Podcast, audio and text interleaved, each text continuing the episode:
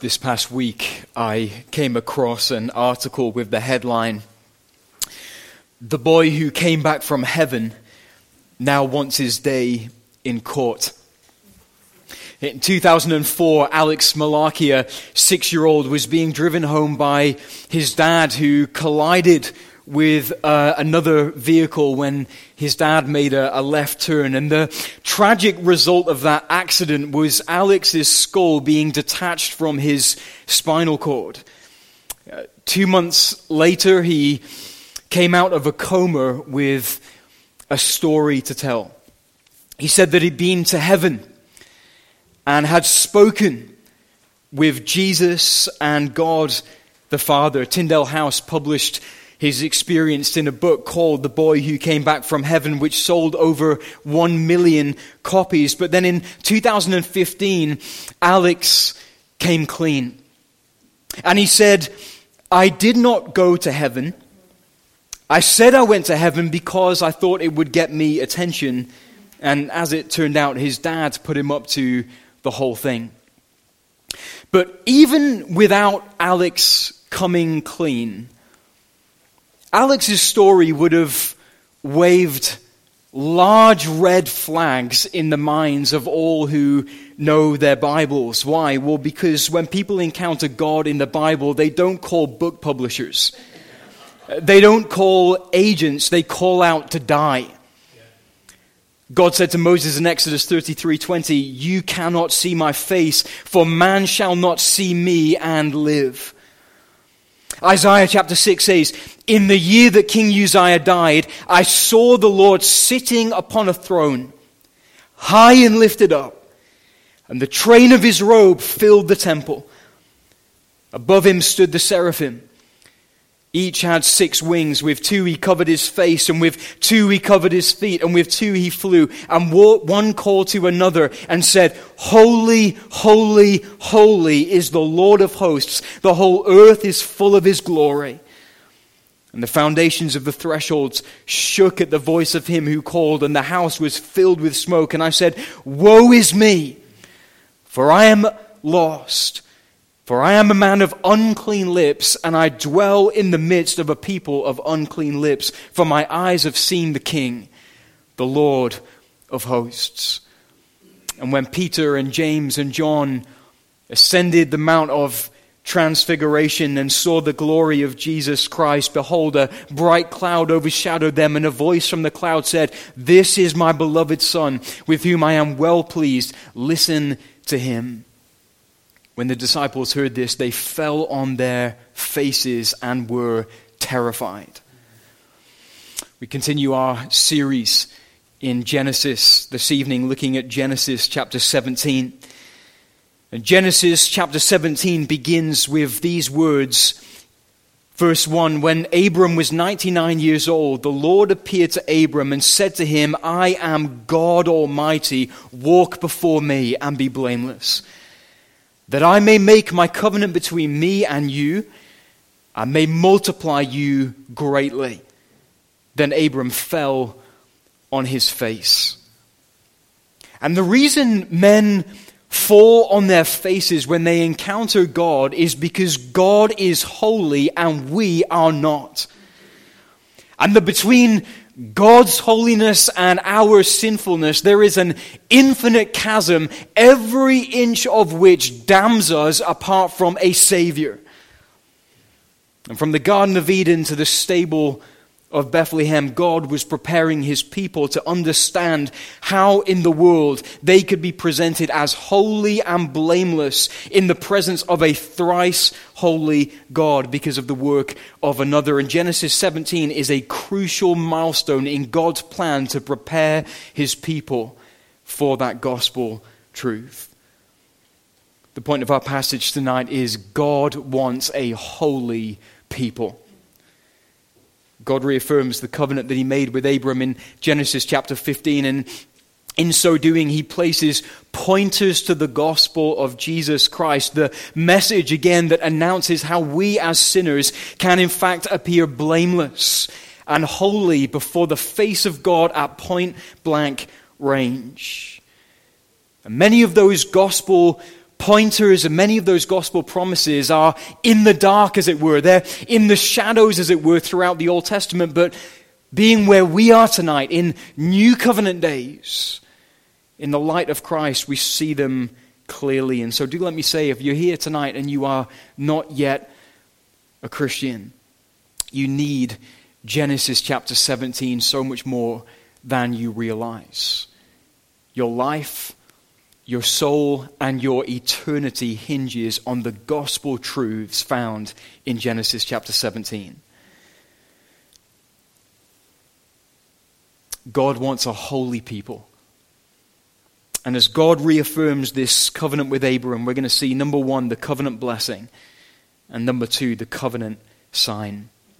So, number two, the covenant blessing. Look with me at verse 3 of Genesis 17. It says, Then Abram fell on his face, and God said to him, Behold, my covenant is with you, and you shall be the father of a multitude of nations.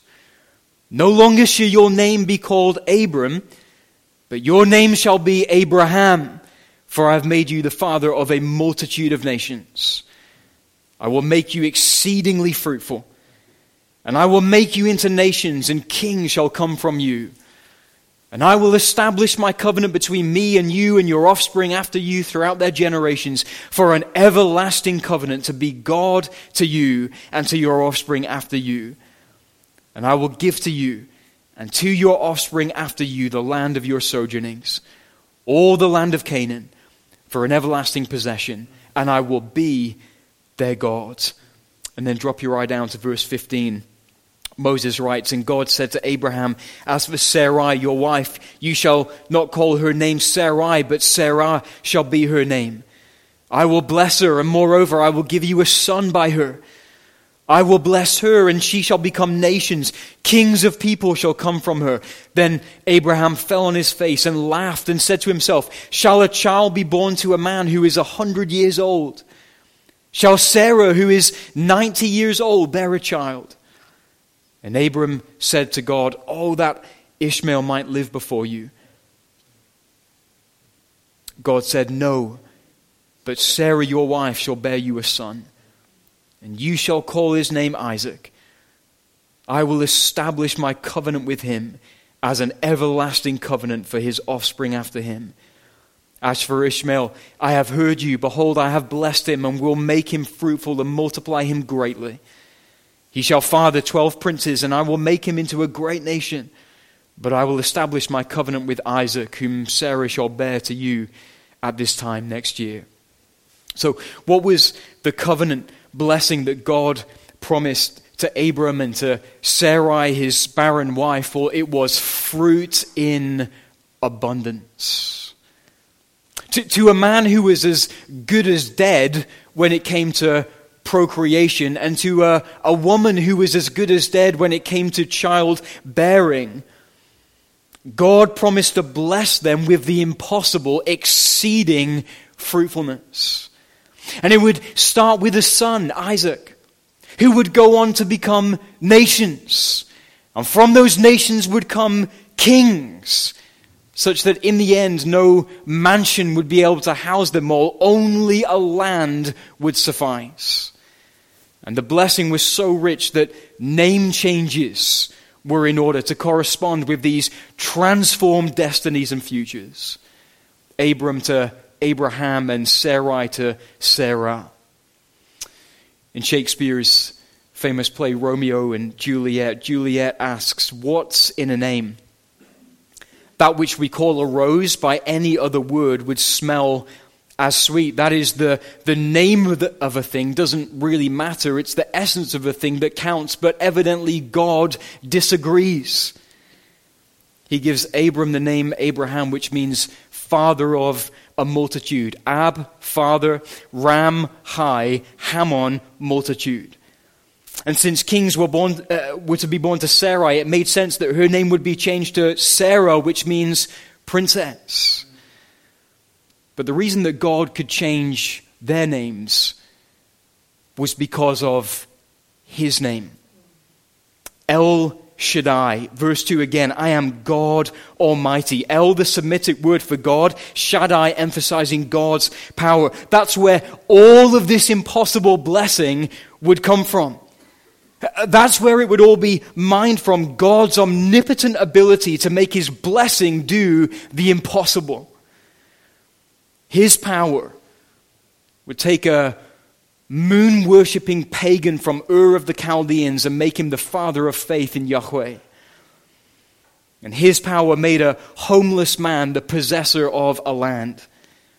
His power took an almost 100 year old man and a barren woman and brought out from her womb a son and nations and kings.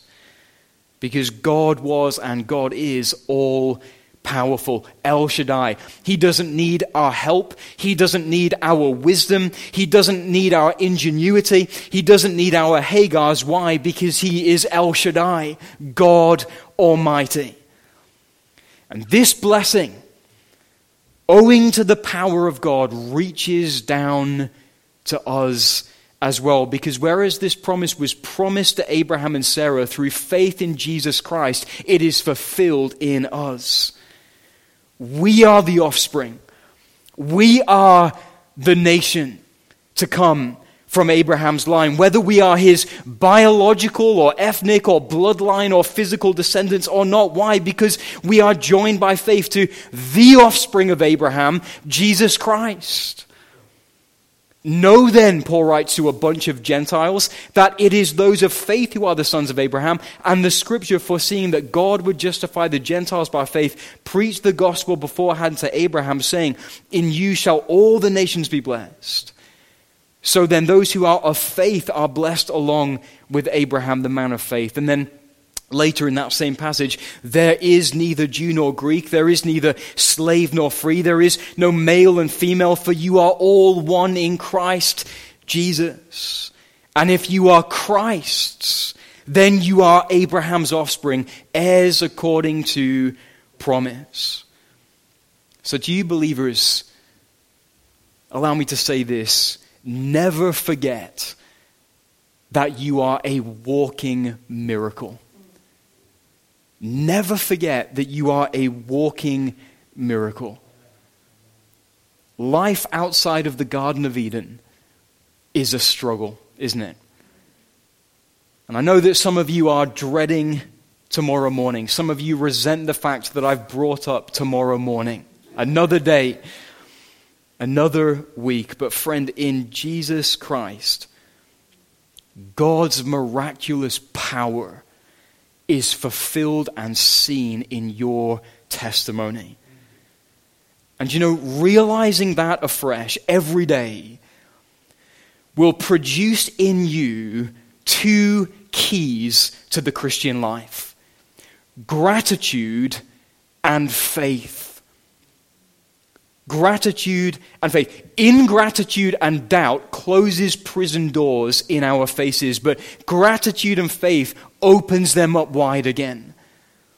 And the sunshine of God's face falls on our countenances. Ingratitude and doubt, they're like the two foxes who had their tails tied together, set on fire, and then were let loose in God's vineyard. But gratitude and faith will produce all that we need to persevere through hardship and discouragement and dangers and toils and snares. Everyone, gratitude and faith. Do you have that tonight, friend? You know, in his book, A Faithful Narrative of the Surprising Work of God in Northampton, Jonathan Edwards tells one of the thousands of stories of women who lived with this gratitude and faith. It was Abigail Hutchinson. She'd been convicted of her sin and she'd been seeking the Savior for so long and she hadn't found him. But then Edward writes, as she awakened on Monday morning, a little before day, she wondered within herself at the easiness and calmness she felt in her mind, which was of that kind she never felt before. As she thought of this, such words as these were in her mind. The words of the Lord are pure words, health to the soul and marrow to the bones, And then these words The blood of Christ cleanses from all sin, which were accompanied with a lively sense of the excellency of Christ and his sufficiency to satisfy for the sins of the whole world. She then thought of that expression, It is a pleasant thing for the eyes to behold the sun, which words then seemed to her to be very applicable to Jesus Christ. By these things, her mind was led into such contemplations and views of Christ as filled her exceeding full of joy. She told her brother in the morning that she had seen by faith Christ the last night that she had really thought that she had not knowledge enough to be converted, but say she, God can make it quite easy. On Monday, she felt all day a constant sweetness in her soul. She had a repetition of the same discoveries of Christ three mornings together and much in the same manner at each time, walking a little before, waking a little day, uh, little before day, brighter and brighter every day. And then sometime later, her throat became diseased such that she wasn't able to swallow anything, no food, no water, and so she died of thirst. But Edwards writes, as she lay on her deathbed, she would often say these words God is my friend.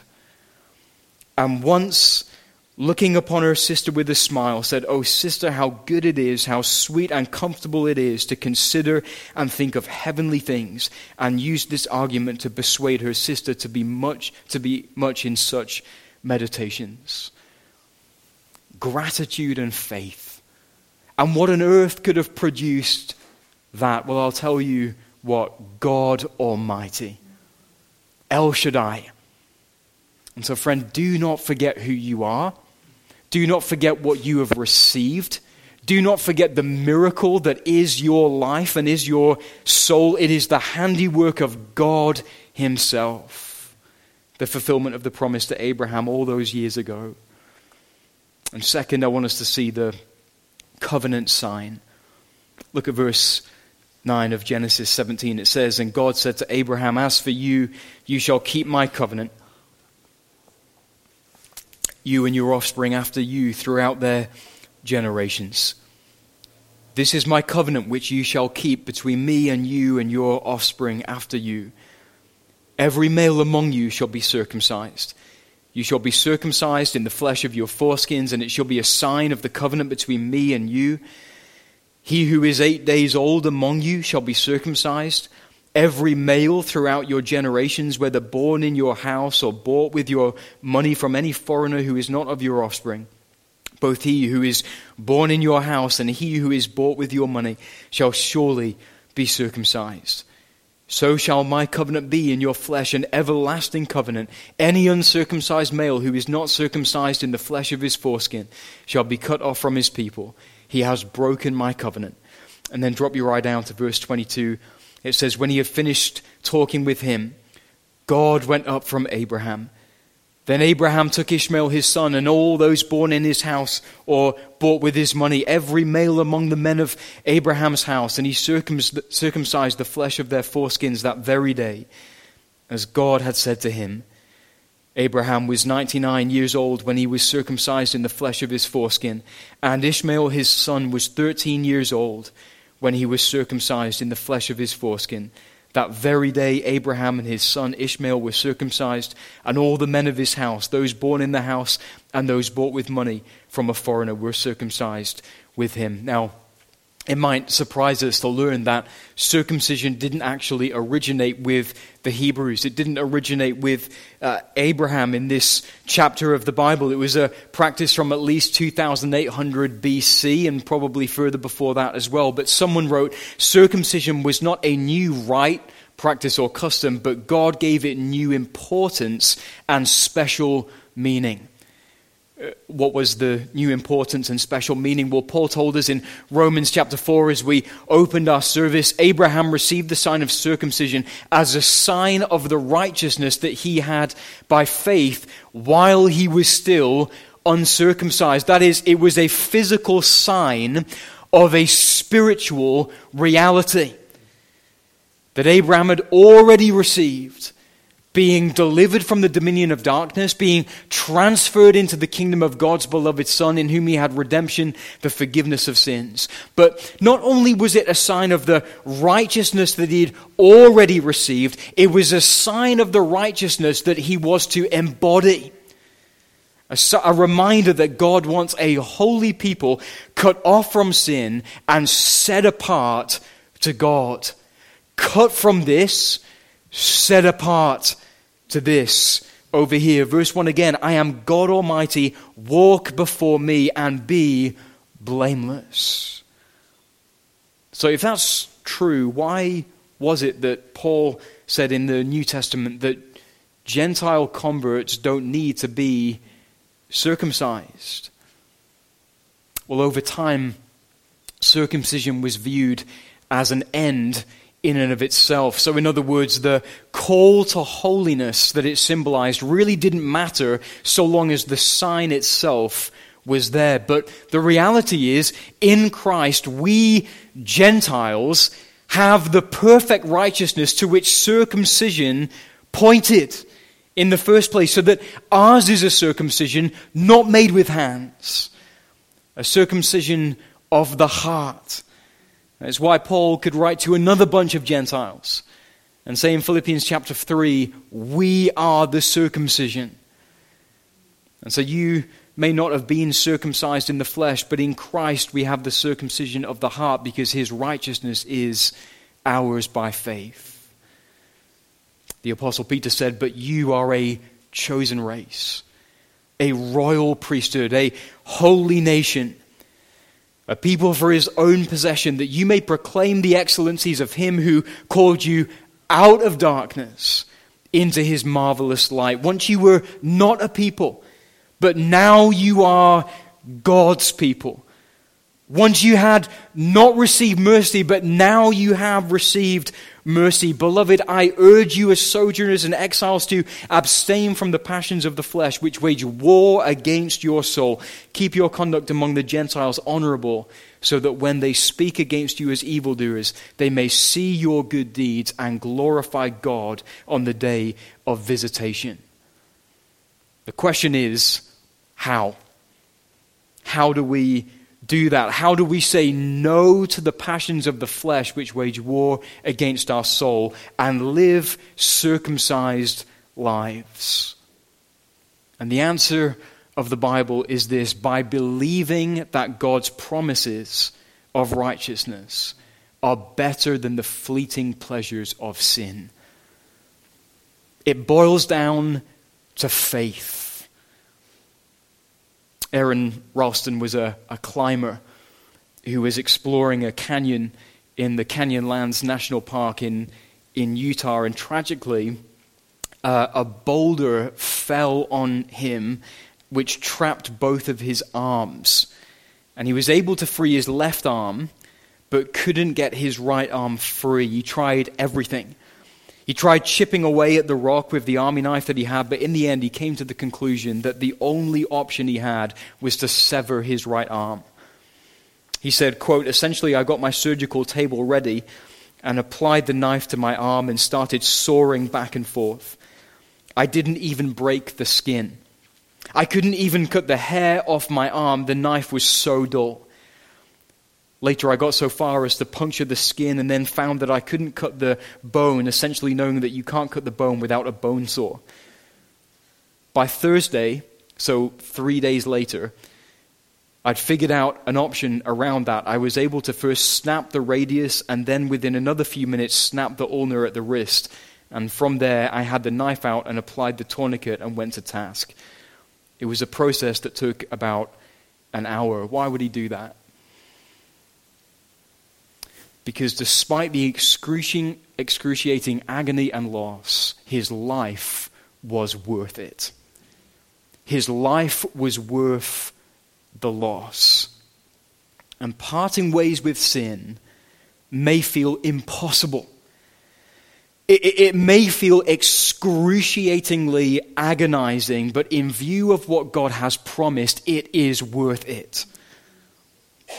Let me give you an example from the New Testament. Hebrews 13 says, Keep your life free from the love of money and be content with what you have. Why? Why would we do that? Well, for he has said, I will never leave you nor forsake you. Do you get the connection? Since God has promised never to leave us or forsake us, we can leave our money. Because God's promise to us is better than holding on to everything in the world. We can leave our money at the boulder. We can sever ties with the love of money. Why? Because God said, I'll never leave you or forsake you. His promise is better. If your right eye causes you to sin, tear it out and throw it away. For it is better that you lose one of your members than that your whole body be thrown into hell. And if your right hand causes you to sin, cut it off and throw it away. For it is better that you lose one of your members than that your whole body go into hell.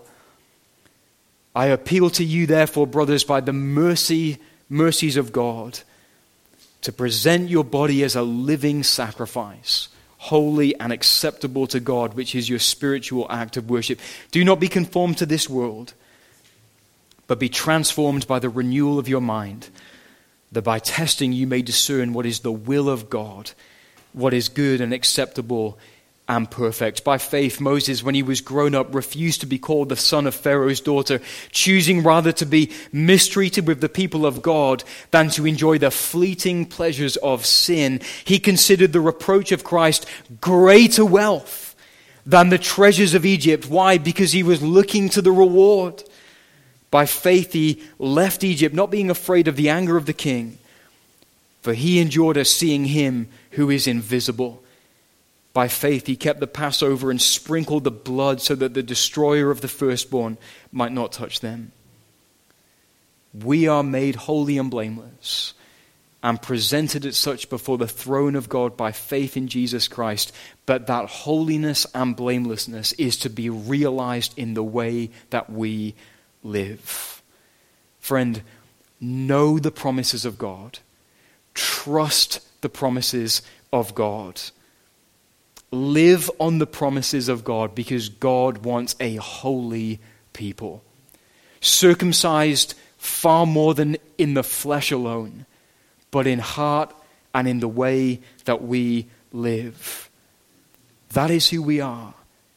And let us embody it as we journey on to glory as the church of the Lord Jesus Christ. Amen. Amen. Why don't we stand? and sing, O great God of high